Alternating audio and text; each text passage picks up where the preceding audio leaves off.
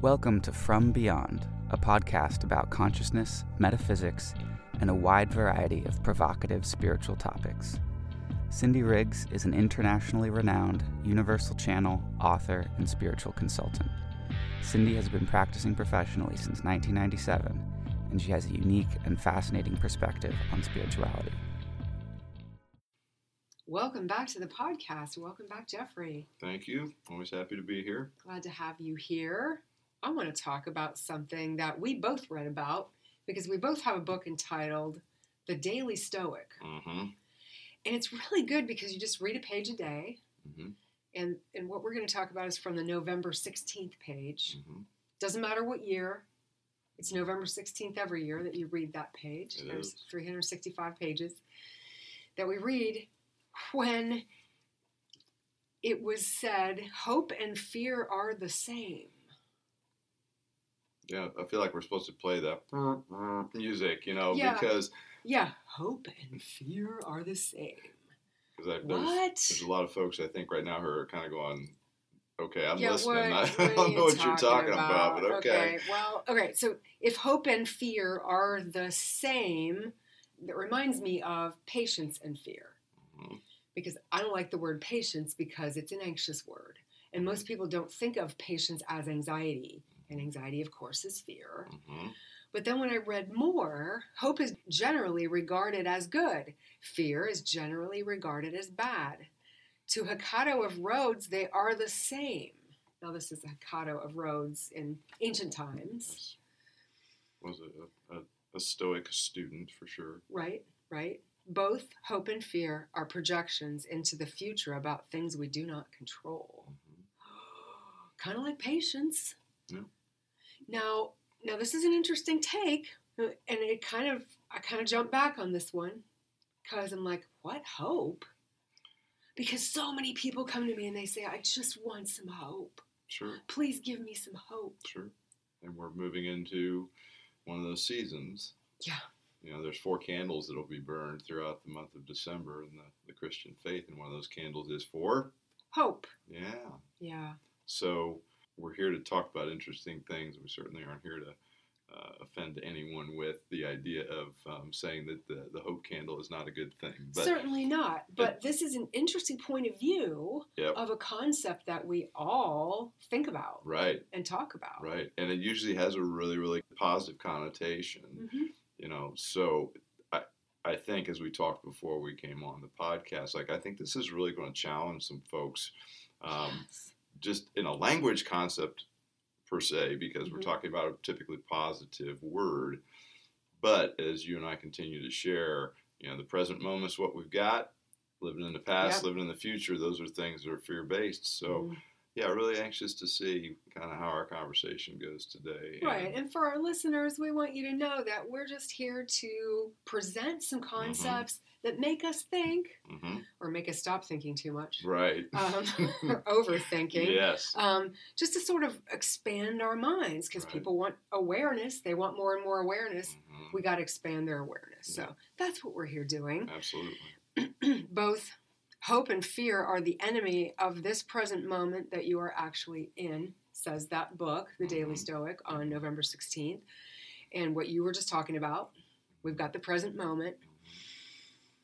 And then it says both hope and fear mean you're living a life in opposition to amor fati. One of my favorites. That is one of your favorites. Tell us about amor fati. What does that mean? It's Latin. It is Latin. Amor, typically people know as the word love for us. Mm-hmm. And then fati is an E short of fate, right? Now, fate's a whole different concept. Could completely be another podcast, too. But fate. Oh, boy, yeah. But amor fati is the concept of loving what happens. Embracing what happens, right? Absolutely. Because we don't always love what happens. Yeah, that's true. But it is encouraging us to. Right. Right? Amor fati. But we also have to lose judgment. Because some things are what? Bad. Some things are, quote, good, So to say, man, I love that this car just drove by and splashed mud all over my new outfit as I was walking down the sidewalk. I don't know, too many people were initially going to go, dude, I love this. No. But the concept of flipping the perspective and saying, okay, so a couple things here. What did I learn from this? One, I probably shouldn't be out walking this close to the sidewalk. Mm-hmm. Two, opportunity to learn something. Three, you know what? This probably might have kept me from running into something else because I've got to stop and kind of clean myself off on my way to wherever I'm walking. Like, four, this outfit needed washed anyway. That's right. Yeah, probably if you're talking about me, that's for sure. Five, my dry cleaner needs to make more money, something. Right. So embracing what happens to say, this part wasn't something I would have necessarily chose for myself, but it's okay because it produces all these other things that we can assign as good. So Morfati is one of my favorite things because in my daily work, when stuff happens, it's like I can choose to be miserable or I can choose, you know what, hey, this happened for a reason. I'm going to love what just happened. Let's figure it out and let's learn something type of thing. Right, and let's move on because we're in the present moment. Correct. We're not going to keep thinking about what happened and overanalyzing what happened. Also in the Daily Stoic, it says it's not about overcoming our fears, but understanding that both hope and fear contain a dangerous amount of want and worry in them, and sadly, the warrant is what causes the worry. Yep. So when we desire stuff, when we want stuff, what does it do? Causes us to worry. Causes anxiety. Because we don't have it. Worry, So, and to me, this is where some of the confusing stuff's going to come in and challenge some of our listeners. You know, we talk about manifesting things and how you can put your intention on something happening. But there's that fine line there of, are you crossing that boundary of, I'm going to spend all my time thinking about this. Well, if you're going to spend all your time thinking about it, you're not in the present, you are in the future. Right. So how do you get up to that line without crossing over and not being present and missing whatever you're supposed to be engaging with right now and spending it worried upon when is that money going to show up or when's that job going to manifest or that itself? Partner. It's an interesting concept because it really has to be a thought process. You've got to, like I said, at school, press pause and get your mind right and say, okay, am I spending time right now with what I'm supposed to be doing in this present moment, or am I worrying about that thing that I say I want that's causing the anxiety of saying I don't have it, therefore I feel lack, therefore I feel fear, therefore I feel like it's really interesting. Yeah, and then people will tell me I need patience, and that causes even more anxiety and worry. It does. And we spend a whole bunch of time and space and emotion in this place of being afraid, and the only person who's created it is ourselves. Yeah, isn't that great? Like, cool. No. Right.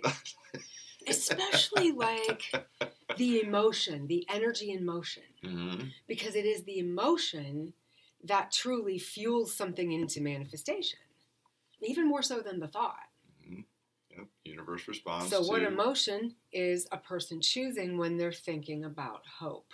I think we'll get into that more. But I want to move on to another book that we've both had a look at, Hidden Language Codes by R. Neville Johnston. And I know R. Neville Johnston. I took some Chinese face reading course from him. Cool. And and this book is, I mean, to blow your mind about the stuff we say when we say can't. As soon as you say can't, you create impossibility. Now, most of us know that one. But he really he just goes one word at a time in alphabetical order and says, here's what this word is doing. And of course in the English language, but Neville says, hope is a trick word designed to get us to give up our power of decision. If we hope for something, we are not deciding the something. Right. Which that whole concept of decision versus hope and giving up free will, free choice that we were given as humans. Like that's pretty amazing concept to me. And spurring one of my favorite quotes in this book of his, the spell on page 21, it says, know that it is within the realm of possibility that your thoughts will never hurt you again. Your thoughts will never hurt you again. Yes. That anxiety does not have to be something you choose. Right. That you can choose to be present. Your thoughts could never hurt you again. Right. And I like that's really powerful stuff. It is. From a one-liner in a book, you know, and it's true, hard to do, But like... or is it? Like, it's as hard as we believe it is. Correct. He goes on to say, when we just decide something, there is no doubt. And I think this is the key here. And therefore, there is no use for the word hope. Right. Which... if we're that certain. Yeah.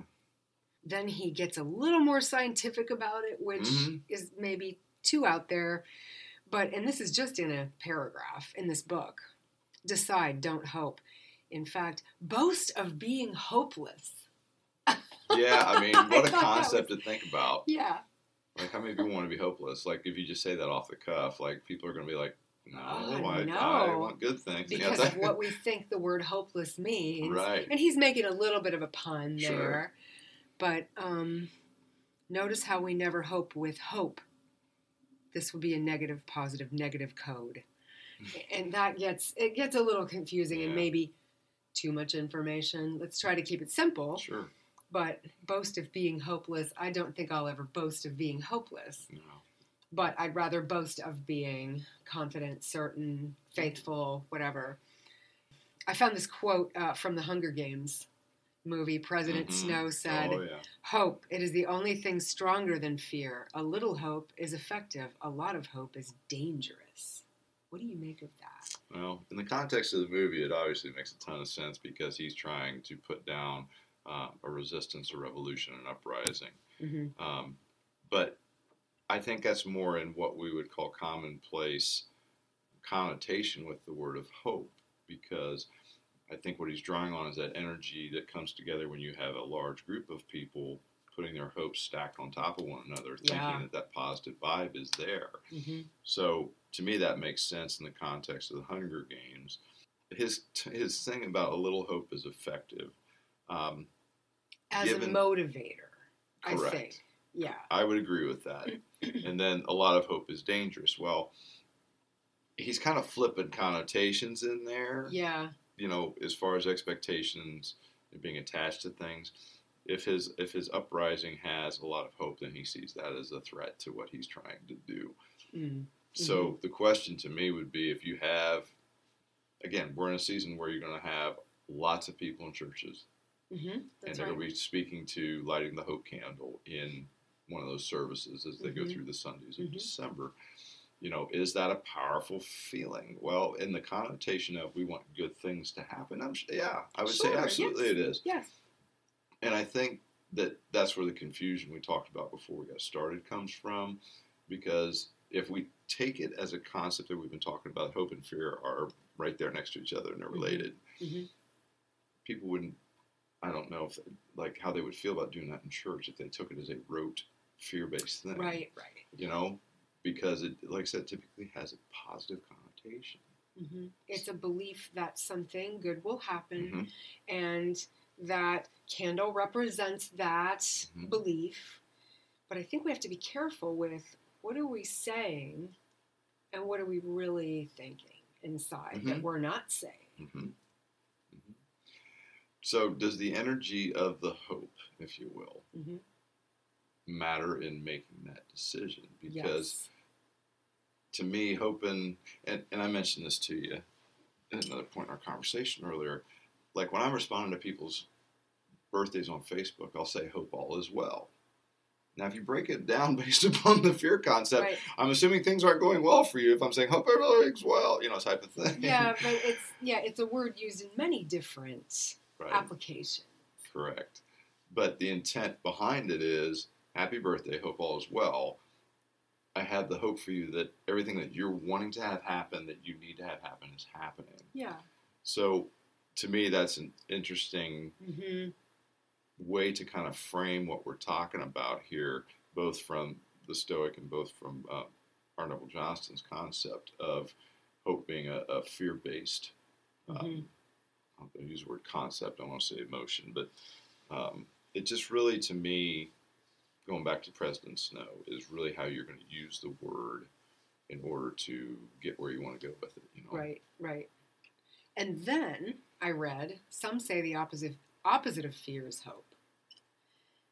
Hope and fear are both felt in anticipation of either something good or bad happening. They are both motivators. although one creates a goal or outcome that we want to move away from, which is fear, and one goal that we want to move toward, which is hope. And so I think it does depend on what the intentions are of the mind that is thinking or that is hoping, right? I would agree. Martin Luther King Jr. said we must accept finite disappointment, but never lose infinite hope. What do you make of that? So, I love the quote because the idea of putting an ending to disappointment. You're making a decision. A decision, right. Yeah. You're not hoping for it. You're saying, I choose to move forward because that's what we're supposed to be doing, right? Is moving forward. Yes. So we're going to say, this disappointment ends here. I choose to not feel disappointed. But I accept it. Mm-hmm. Amor fati. Yeah, amor fati. Yes. Yes. But never lose infinite hope. Never lose your ability to desire and dream good things without attachment, probably. Well, and see, you and I talking, the attachment piece, I think makes sense. In talking with people who just are using the word hope for the positive connotation it has, when King said, and I think he's speaking to the folks who use it in a positive connotation.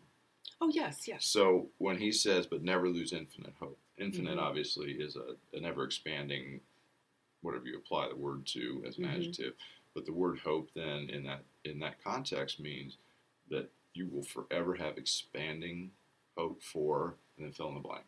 At this time, obviously, it was equality of man, equality of races, equality of men, women, like all those things that were going on in the 60s when he was speaking to that stuff. Mm-hmm. The biblical opposite of fear, of course, is faith. Yeah, really interesting word. Some people say, well, the opposite of fear is love. Yes, that too. Can be, yeah. Faith. Mm-hmm. And so we're not including religion here. Well, and we've talked about this too, like we have to go into those concepts in order to place context to it, because these words typically are associated with what? With religion. Yeah. Believing in a higher power that, you know. So, that's right. Especially the word faith. Oh, yes. Especially the word faith, which a lot of people misunderstand based on stuff I've channeled. Right. Which I'll do in a little bit. Yeah. Yes, you will. So, when I think about the word faith versus the word hope, like to me, faith is a belief that it's going to happen versus hoping, which there's that doubt piece that we started the conversation today with. Yeah. So, using my own silly example, changing my Facebook thing, happy birthday, having faith all is well. Like, it doesn't roll, does it? No, like, it doesn't. That music again, versing hope all is well. But if I think about it, it's like, well, having faith that the person I'm sending a note to is doing well, okay. Certainly feels a lot better to me. Sure, it feels good to say, hope all is well. Yeah. I don't know. That's a But it depends on how the person perceives it, because some people would say, "Oh, are you saying that I don't communicate enough?" Right. Right. Because some people take things personally a different way than you had intended. Yep. Attachment programming. Right. Earlier podcast. Right. So this is a very. What'd you say? Earlier podcast. Yeah. Yeah. Right. Listen to our earlier podcast. And so hope. This is a very interesting concept. I want to bring in someone who will speak to us now. Someone from the spirit world, from a spiritual perspective, not just a spiritual perspective of what humans think is spiritual, but a true perspective from the spirit realm. And that is going to be the Archangel Gabriel today, or Gabriel, as it has asked me to pronounce its name. I have channeled Gabriel for quite a long time, and I have found Gabriel to be very wise. The Archangel Gabriel, or Gabriel, of course, is the one that gave Muhammad the Quran. The Quran is Archangel Gabriel channeled. Many people don't realize that. I'm Gabriel, here to assist you today with a concept, yes? Yes, the concept of hope, please. Hope. What are your questions? So we've been talking about hope as having typically a good connotation. When we talk in this realm, hope is usually a well-wishing of some sort, or a little extra oomph to a request to the universe for something or someone. Have you thought of hope as having own personal experience? Now that you just said it, no, I have not. Because hope is a personal experience. Hope is unique for each person and unique each time it is thought or spoken. So if the person is operating from their ego self or their lower self, or as some say from fear, then hope may be more of a fear than it is the opposite of what you are fearing. So if one is thinking or speaking of hope from their true self, their aligned higher self, then it is most likely a positive intention. Okay. So is hope then the same thing as having faith or having trust? So faith is also unique to each individual mind, because for some, faith has a great deal of fear within it. Faith feels like something they must do to be pious.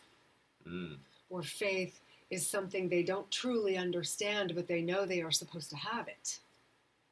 This is very common, that it is drilled and drilled and drilled into the minds, but they don't truly understand that faith is 100% confidence. What is confidence? It is certainty. So, does this answer the question of faith? Yes, it does. You asked of faith and of trust. Oh, trust. Who are you trusting? Or who are you attempting to trust? If you are attempting to trust another person, it is almost impossible to have 100% confidence or certainty in that trust, because that other person's mind is changeable. You will never know for sure if someone can be trusted. But you trust them anyway, perhaps until they prove they cannot be. But each person is different with this.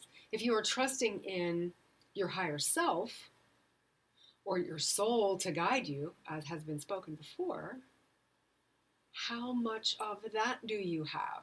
How much of your day is in the attitude of that certainty that it will guide you and will always guide you towards something that is aligned with it?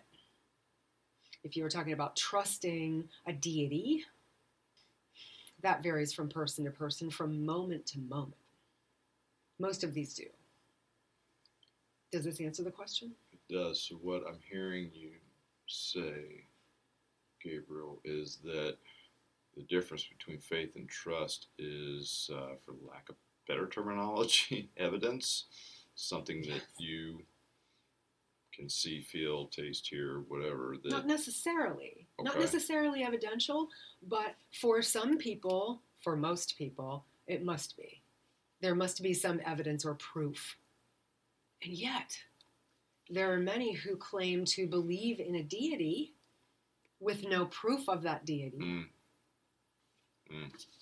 And so this is a faith in a concept of collective mind. And isn't that interesting? That you might have more faith in something invisible, something you cannot prove, rather than a human who is standing right before you? I'm not speaking that it is wrong. I'm just saying that most people do not understand faith as 100% certainty. And there are many pious individuals who have 100% certainty in that deity. And therefore, the energy that responds to their thoughts is of a higher frequency than if they had nothing to believe in. But hope is the topic. Mm-hmm. Hope is a concept of, it is a portion of dreaming. Not dreaming while you are asleep, but dreaming of possible futures. It is a piece of creation. Every mind is creating at all times, with all thoughts. It is creating. And it is manifesting a reality that is matching that mental and emotional creation.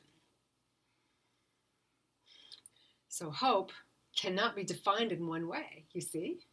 Because if the one is hoping that one day they won't be homeless, are they focusing on homeless? Or are they believing that something else is possible? Can they even picture what else is possible? And can they accept that if it doesn't happen, that is not what is meant for that soul? Or that there is something to be learned or overcome? Can they accept that? So what I'm hearing you say is that there can be hope without fear. Yes. When one is in that faithful state, that certain state, that confident state, or as metaphysical people would say, that higher frequency state, that state without the ego, then yes. Then if they understand the law of attraction, they are hoping for or thinking about or intending for things that will manifest effortlessly if they are aligned with that person's soul. And then there is no attachment to the outcome. So if we look at hope as that concept, and is fear then ever justified? Is fear ever justified? When fear is justified, it is of the third dimension, and it is of the lower self. That is justification, as most of you define it. Okay. Because that means there is a reason for the fear. If fear is truly to be justified, it is literally a gun to your head or a roof falling in on you. Those are times that you can justify fear. Okay. Third dimension, that makes, well, and we as humans need that. Yes. Right, because justice, the whole justice system is based on duality. So justification is a dual concept, mm-hmm. a concept of duality or ego or fear or the whole reality of positive and negative. I am not saying it is not real while you are here in the third dimension. Mm-hmm. Of course it is. But to think of something as justified versus divine order, because everything is divine order. And you could put a label of justice on it if you wish. Mm-hmm. We like to as humans, that's or for sure. You could. You do. Or you could decide that it's divine order and that you don't know how to justify it and that you maybe can't know how. So how would you frame, going back to, I know you listened to our conversation before you of course. Came into this one. So I have a way of going about wishing people a happy birthday. And I use the word hope in there. Mm-hmm. And then you think about the concept of birthdays where you wish somebody a happy birthday. Is there a difference between the concept of hope and wishing? Wishing as a greeting is different. Okay. Your wish for someone else is their happiness. Okay. But are you thinking about wishing that they were not unhappy? Probably not. You are just wishing them a happy birthday. Okay. That is a positive sentiment. Okay. So in that case, hope is not the same as fear. Okay. Okay, so hope and wish in the context of... In the context of a sentiment. In the context of sentiment. Okay, so knowing that humans operate in the realm of fear a good chunk of the time, is there something else that we can focus on instead of the concept of hoping for something? Because when we are hoping for something, typically, it's because there's something that we don't want. Is there something else we can focus on instead? First, you identify if there is a contrast to what you are hoping for. Are you hoping for this thing because there is something that you don't want? Or that there's something you don't want anymore, like that old vehicle or that old television? Are you hoping for a new one? Then there's a little bit of negative connotation there. If you are hoping for expansion, spiritual awakening, new fun experiences, and as you'll notice, I'm not being very specific at this point. If you are hoping for new people in your life, new opportunities, and at the same time feeling excited about that possibility, then there's no fear. Okay. But if you are only feeling excited about possibility and dreaming about that home or that vacation or that pet or whatever it is, and if you can do it without attachment, this is the same as the law of attraction. If you can state your requests, your intentions, commands even, with no attachment to the outcome, then energy can flow freely, as it always does. But can it flow freely to you? If there is any bit of fear or apprehension or doubt, you are creating resistance and pushing away the thing that you are hoping for. Mm-hmm. Mm-hmm. So it takes a great deal of focus, especially in the present moment, to first realize what you are thinking, find out if there's an opposite of what you are desiring or hoping, and then generate gratitude and excitement about it. And just stay in the gratitude of possibility. That is more powerful than hope. So I would ask you this last question then.